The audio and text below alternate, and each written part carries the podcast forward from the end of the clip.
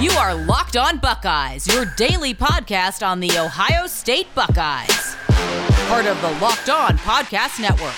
Your team every day. What is up, Buckeye fans? Welcome back to the episode of Locked On Buckeyes, part of the Locked On Podcast Network. I am your host, Jay Stevens, also the host of the Jay Stevens Podcast. And today's episode is brought to you by Built Bar. Go to builtbar.com and use promo code Locked On, and you'll get 20% off your next order. It is Monday, October the 26th, the year 2020. Buckeyes are coming off a big win over the Cornhuskers on Saturday, and it was a great way to start the season. As always, you can follow me on Twitter at jstevens07.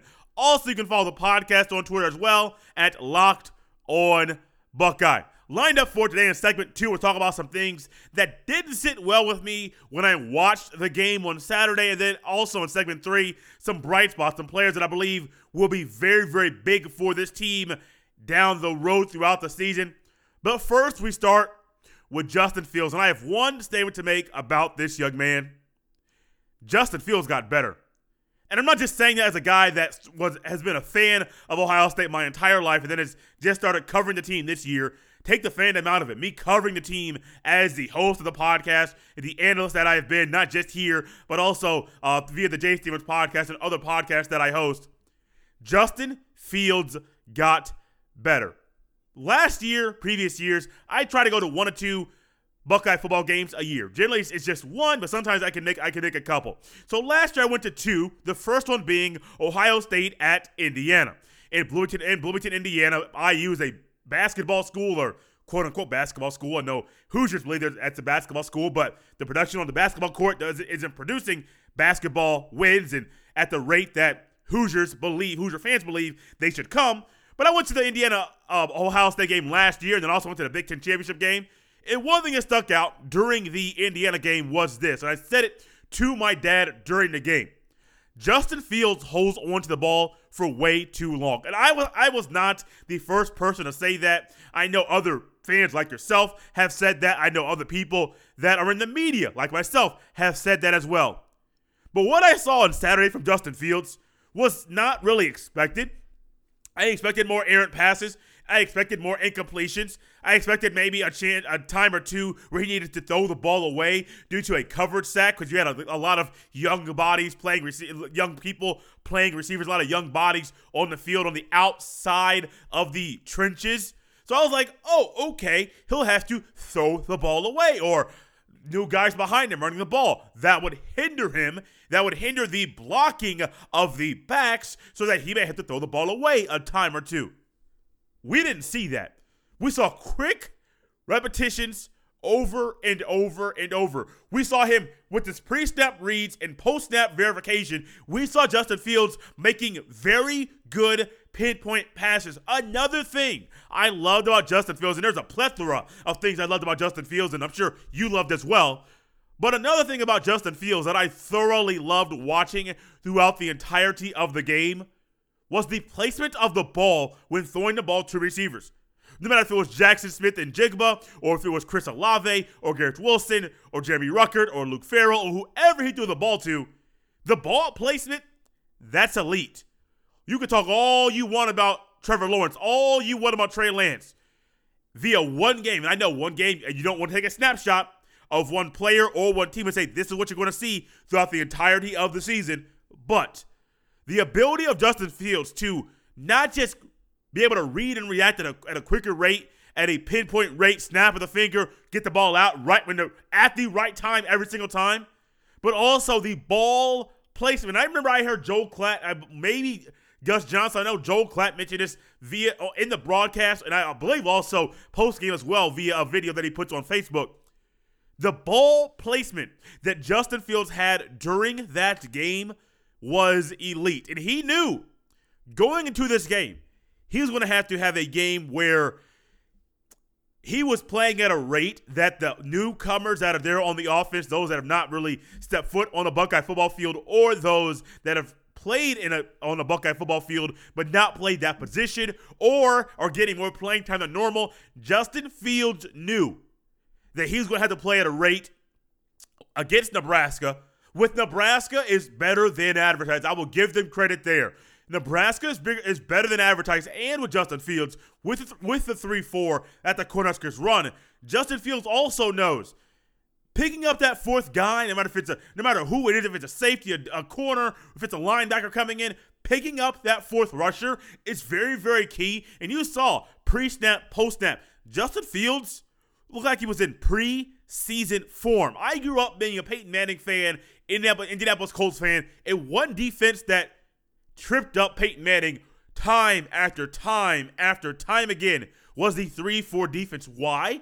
Just what because of what I just said. He didn't know where that fourth rusher was coming from. Not if it was the San Diego Chargers, San Diego back then, not in LA currently, San Diego Chargers, New England Patriots, or the Pittsburgh Steelers. That fourth rusher, that scheme, the schematics, the pre snap, post snap differences that Peyton Manning saw, it confused him like crazy. And early in the game, I was expecting the same thing from Fields. First game against first game of the season, first time hitting somebody with different with a different uh, style of jersey, same colors. I'm like, I had to, had to change it up for y'all. Same same same colors, but different style of jersey. So Justin Fields saying, "Hey, I have watched all this film all off season. I have asked Ryan Day time after time after time again what you're seeing, why you're seeing it, and how it could help me during the game. Justin Fields, the plant-based diet helped. We saw him on numerous runs. There was one run he was I thought he was down for a one or two yard loss. He broke it, kept going. The power was there, and he got a five or six or seven yard gain off of that, which should have been a one or two yard loss. The power, extra power, the vision, the ability to be a smarter person on the field and be a coach on the field. I said it earlier. I'll say it again. And by my estimation, I know it's just one game. There's a good chance I'll say it throughout the season numerous times. Justin Fields got better. Also, very, very quickly, you some of you may have not watched the entire game or may have just gotten little pieces of it. 20 for 21. One incompletion is amazing, but that one incompletion was literally a touchdown in the hands of Chris Olave. He got undercut by a defender and the ball came out put that back in there 21 for 21. He's putting up, he, he was as accurate as a guy in a game in game number one as you would ever imagine. Keep it up, young man. I love what I see. A tougher test next week than I think we saw against uh, Indiana that Penn State put up, but it's Penn State. They're number 18 in the AP poll. Ohio State's number three. It's Happy Valley on Halloween in Beaver, Stadium. Typical, normal, whiteout. Not happening this year because of 2020, as we know. But even though it's not happening, anything is anything is possible. But I like our chances. I like the chances of the Buckeyes going into this game against the Nittany Lions on Saturday night. Let's take a quick timeout. Got a word from Coors Light and Built Bar. When we come back, I'll talk about some things that I did not like that I saw from the Buckeyes on Saturday. Do you ever feel like you're always on? What do you do when you need a moment to chill? These days, everything is go, go, go. Nothing but nonstop hustle all the time. Work, friends, family, a million pressing social issues, and an expectation to be on 24 7. Well, there's only one beer out there that's literally made to chill, and that's Coors Light. Coors Light wants you to know that no matter what sport is on this fall, Saturdays are your time to chill. Watching football is therapeutic to fans. It is uninterrupted me time and an excuse to chill and drink beer. Coors Light is the one I choose when I need to unwind. So when you want to hit reset, reach for the beer that's made to chill. Get Coors Light in a new look delivered straight to your door at get.coorslight.com. Celebrate responsibly. Coors Brewing Company, Golden, Colorado. Think about those times after a tough tough workout. You're there, your body's worn out, you've torn down your muscles, you put yourself through a time period that you did think was imaginable for your body to go through, but you love how you feel, the how tired, how worn out maybe you may feel, but you need something to rebuild the muscles to give you uh, a way to recoup and to build up what you just tore down. Well, Built Bar is what is perfect for you at that point in time. Built Bar is great for the health conscious guy. Lose or maintain weight while indulging in a delicious treat. Bars are low calorie, low sugar, high protein, high fiber, great for the keto diet. Also, with the purchase at builtbar.com, you will get a free cooler. Now, these are only available while supplies last. Go to builtbar.com and use promo code locked on. That is L O C K E D O N, and you will get 20% off your next order. Use promo code locked on for 20% off at builtbar.com. In any game, first game of the season, you expect some hiccups. In shows on Locked On Buck on Locked On Buckeyes last week, leading in the show prior on Friday's show, leading up into the game, and I believe on Thursday as well. There are things that you expect to hear that may be a question mark on the offense, on the defense, or special teams. There are things that you expect to go wrong during any point in time during the first game of the season simply because it's game number one. Not like the NFL or many of your local high school areas where there is a scrimmage or a pregame style of ramp up from versus another school where you have to uh, figure out what they do on the fly, maybe make adjustments or follow your script, but also via the script, you don't know what the opposition is going to do because it's a different offense, a different team, a different coach. So there are certain things you expect early on in the season.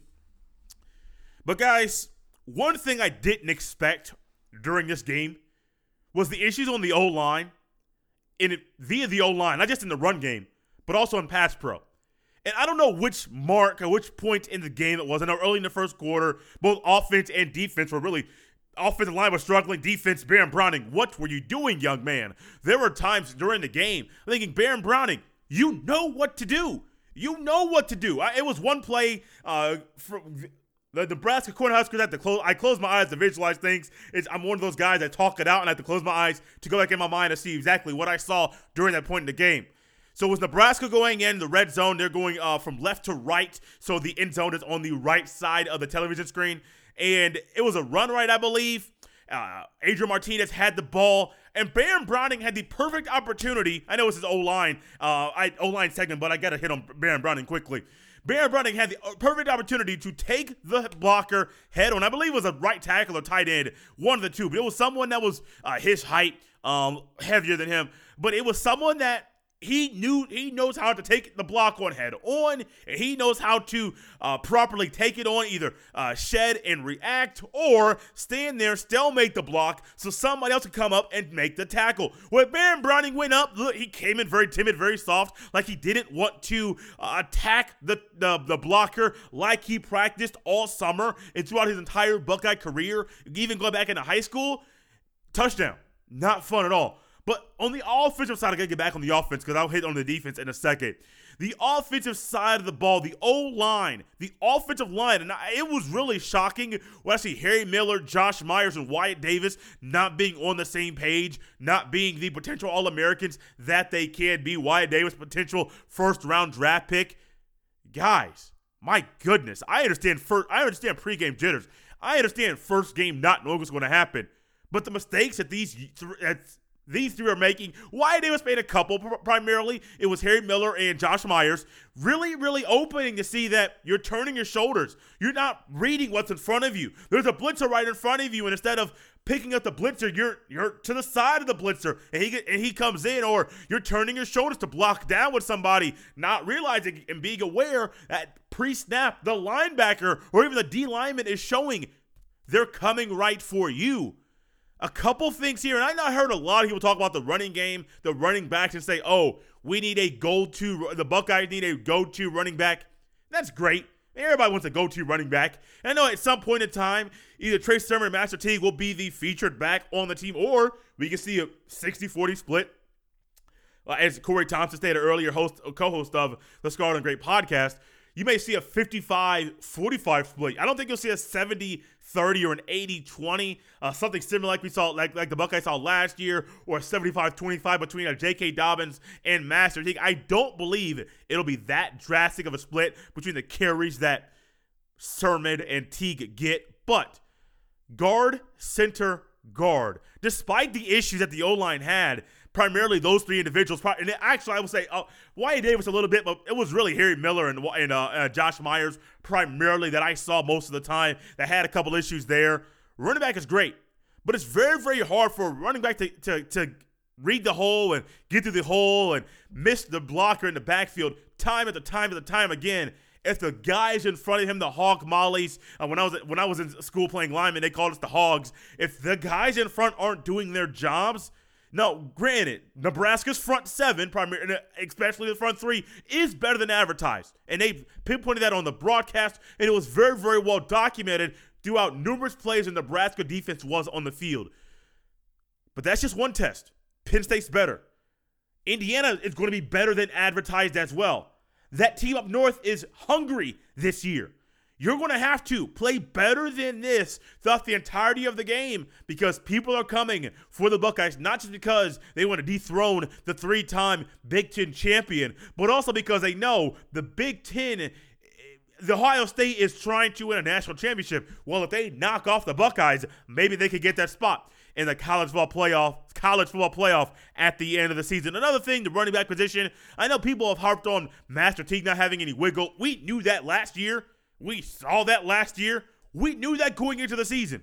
So Master Teague not having the wiggle that you think a, a, a running a running back should, that's expected. That's normal.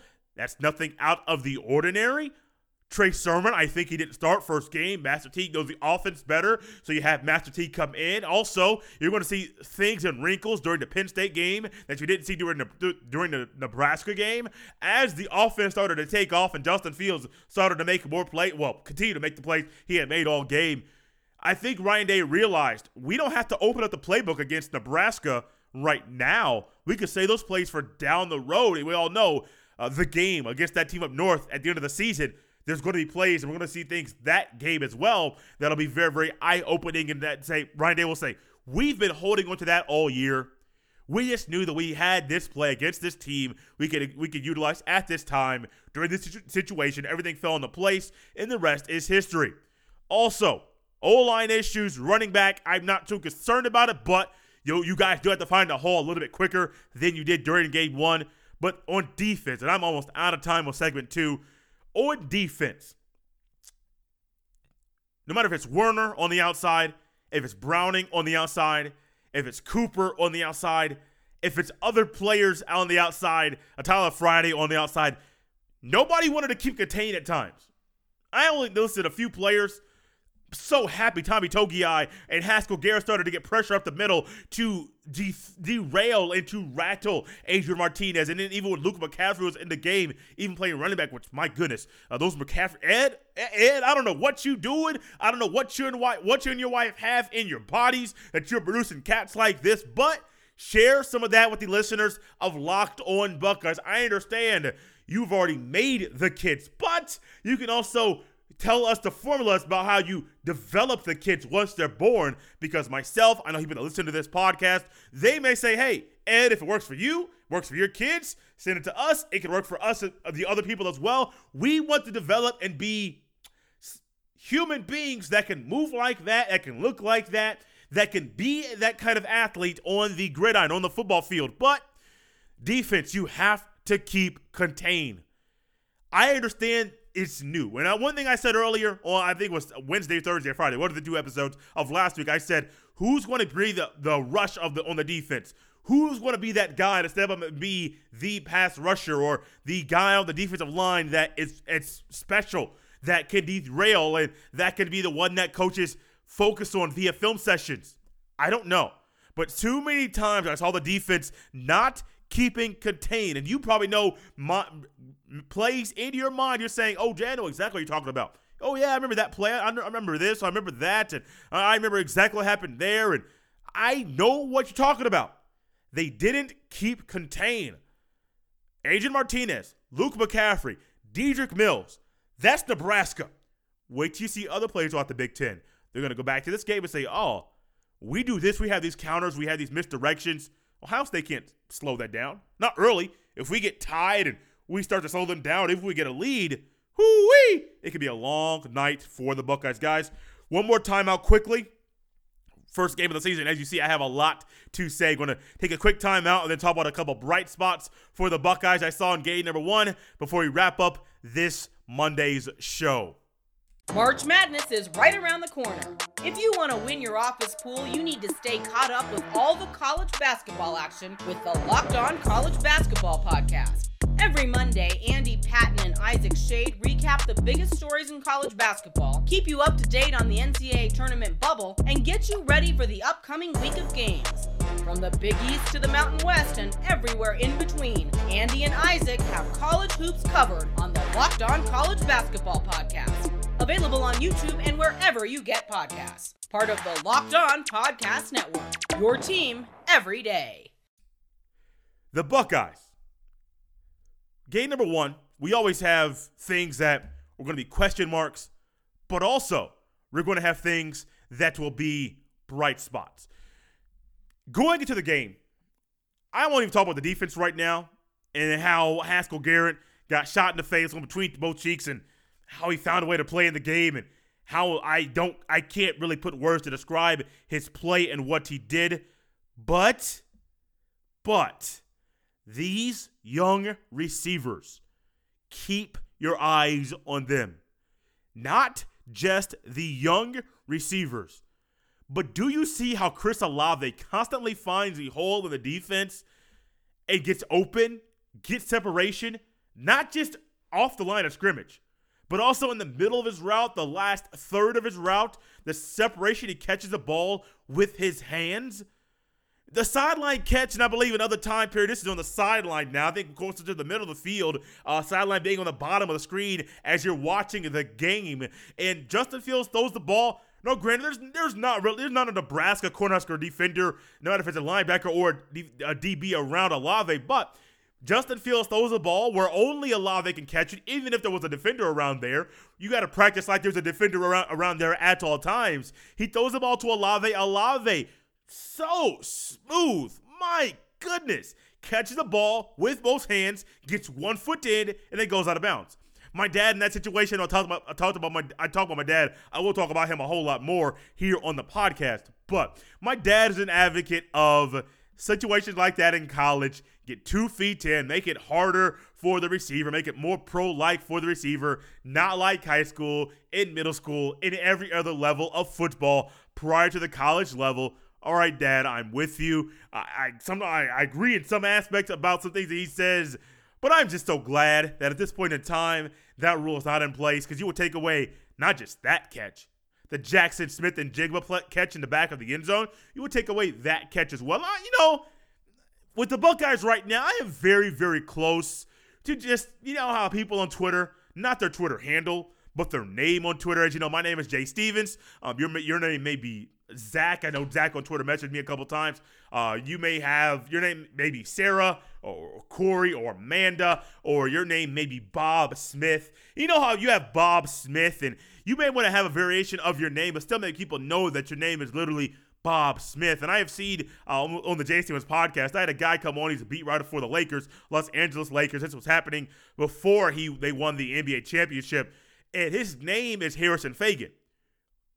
But his Twitter name, his name on Twitter, not his Twitter handle, but the name before the handle, champion, no, playoff Faigen. I said, where'd that come from? He said, Lakers Twitter, something that we do, something a little bit fun. Uh, during the playoff time, you take away your first name, you say playoff, whatever your last name is. Well, I'm not taking away my first name or my last name. Just right in the middle.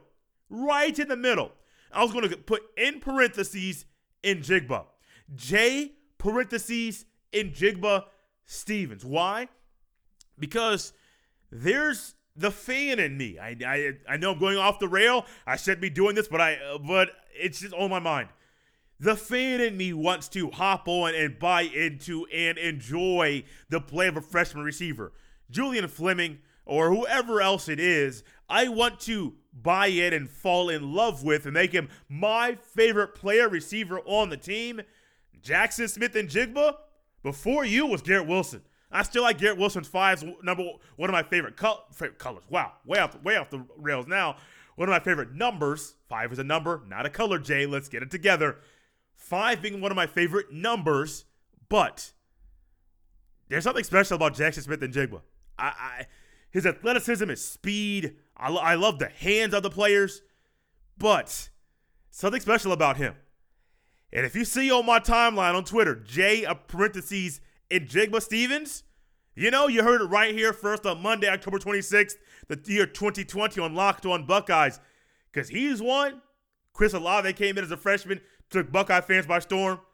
Njigba, I know you only had two catches for, I believe it was two catches. Let me check, double check. You have two catches for five yards, one touchdown. I know you only had that. That's all. That's all you need, man. Hey, sometimes I'm easy to please. Sometimes it's a little bit harder to crack the code. Right now, I'm easy, easy like Sunday morning. Keep doing your thing, young man. I like you. But these receivers, the young receivers, keep your eyes on them because we're gonna find that not just the secondary of the of the of the Cornhuskers which seemed like the zone they were running, they didn't know what was going on. The receivers of the Buckeyes were constantly finding the the holes in the defense, and the play calling was such that it made it easy for everybody on the offense and the passing game to do their job. But Garrett Wilson, seven catches for 129 yards. Chris Olave, six for 104. Julian Fleming, one for 13. Trey Sermon, one for seven. Uh, Williams, one for Jameson Williams, one for one catch for seven yards. Jeremy Ruckert, one for six.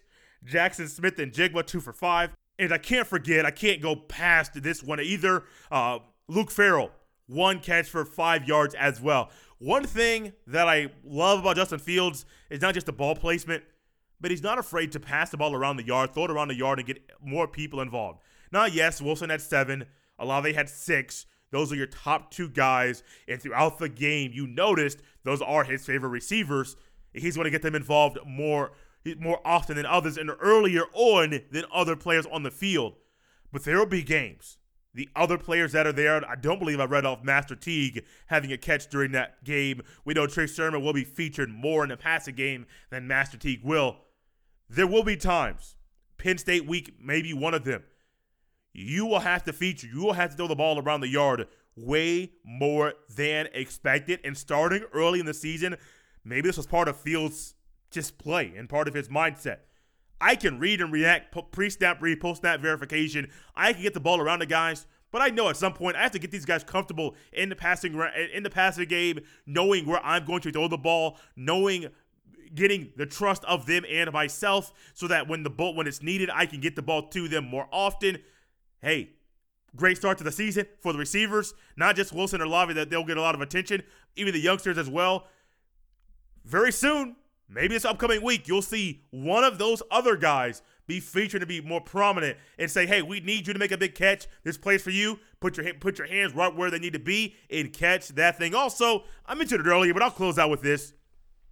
Haskell Garrett, for the offseason that he has had, for the issue for the for him getting, I say issue, the unfortunate dealing, and the unfortunate thing of him getting shot in the face, the bullet going through both cheeks, I think it was two months ago, and him being on the field game one and having the game that he had being the disruptor that we that the Buckeyes needed, not just starting with him, but you also saw Tommy Togiai get in that train as well and really started to disrupt the play calling, rattle Adrian Martinez. Even they put Luke McCaffrey in there. Luke McCaffrey had some success. Uh, the 42 yard run, I can talk about that as well. And how the Buckeyes tackling was atrocious. It was like they didn't want to tackle the guy. Uh, I know, I guess I know he was McCaffrey, and I, I know how what the McCaffreys are made of, how they're built, but the Buckeyes are better than that. And I know it's game number one. I understand the pregame jitters. I understand the new faces on the defense. I get all of that. We'll talk about that some tomorrow on Tuesday to start the show.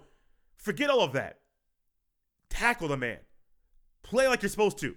And Haskell Garrett, once everything started to get going and the play, the game started to progress and started to get more comfortable with what Nebraska was throwing at you, play after play after play after play after play. Haskell Garrett, Tommy Togiai were the disruptors up the middle, looking more for game two to get some guys on the outside of the line to be disruptors more often and more uh, be uh, more prolific than they were throughout the throughout game number one. But receivers, great. Love what I'm seeing. Haskell Garrett, Tommy Togiai for what Haskell Garrett has gone through, for what Tommy Togiai is doing. Great. I love it. Come back tomorrow, guys. Like I said, we'll talk about the defense, how the defensive newcomers and new faces there, new positions, how it may affect the Buckeyes down the road, positively and negatively. Then also, we have some guests coming up I believe on Wednesday, we're going to have Kevin McGuire, host of Locked on Nittany Lions, to have a crossover episode as we preview the upcoming matchup on Halloween between the Nittany Lions and the Buckeyes in Happy Valley.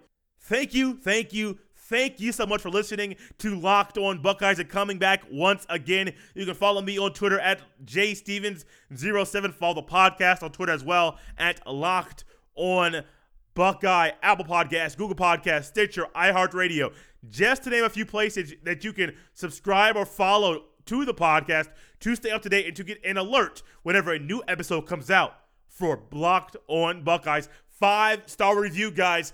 Fill them up. Help more people come across and enjoy the same Buckeye podcast you enjoy. Five days a week. Big game coming up this coming Saturday against Penn State, but also let's ride high off the win over the Cornhuskers on this past Saturday. A great way to start the season. And you know I have to end the show with these two words Go Bucks!